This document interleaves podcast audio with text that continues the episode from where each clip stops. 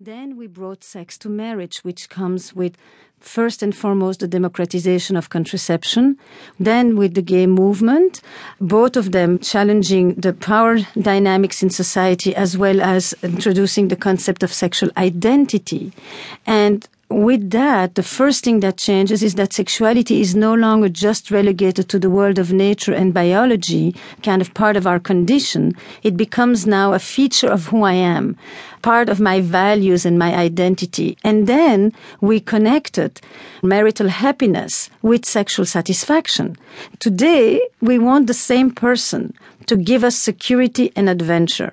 I want to reconcile with you my needs for safety and security and stability, and I want also to have with you mystery and transcendence and awe and novelty. I want you to give me comfort and edge, excitement and familiarity.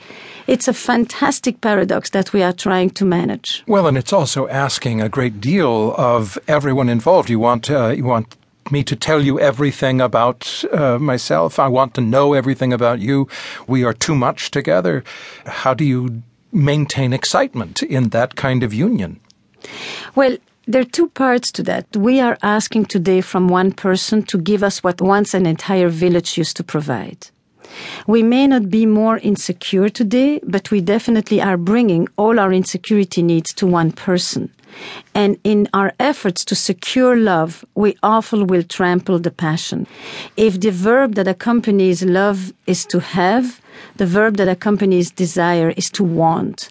Love doesn't want secrets. Love Uh, wants to narrow the gap, to neutralize the threat, to, it wants closeness, but desire needs space to thrive. It hmm. likes the unknown. It likes the unexpected. It likes mystery. If desire is fueled by the unknown, then faced with the unknown in our midst, we can have two primary responses. Either I'm anxious, either I become curious. If I'm anxious, I'm going to close up. I'm going to create something that is fixed, reliable, and don't surprise me. And I'm going to complain of marital ennui and boredom. If I'm open, then I kind of am able to see you and to see the persistent mystery that is in my partner. And then I can uh, actually play with this wonderful formula that passion is commensurate with the amount of uncertainty that we can tolerate. I'm curious, I guess you talk about the, the paradox of of the necessity of, of aloneness, of separateness in relationships. Where does that paradox find its answer? So, the way I've come to understand it, and from listening to many, many people, is that desire needs a bridge to cross a certain emotional distance that allows me to come and visit you. Sometimes people confuse intimacy with fusion, and there is not enough space anymore to go and visit or be visited by another person. Another way of saying it would be to say that love and desire, they relate, but they also conflict, and herein lies the mystery of eroticism.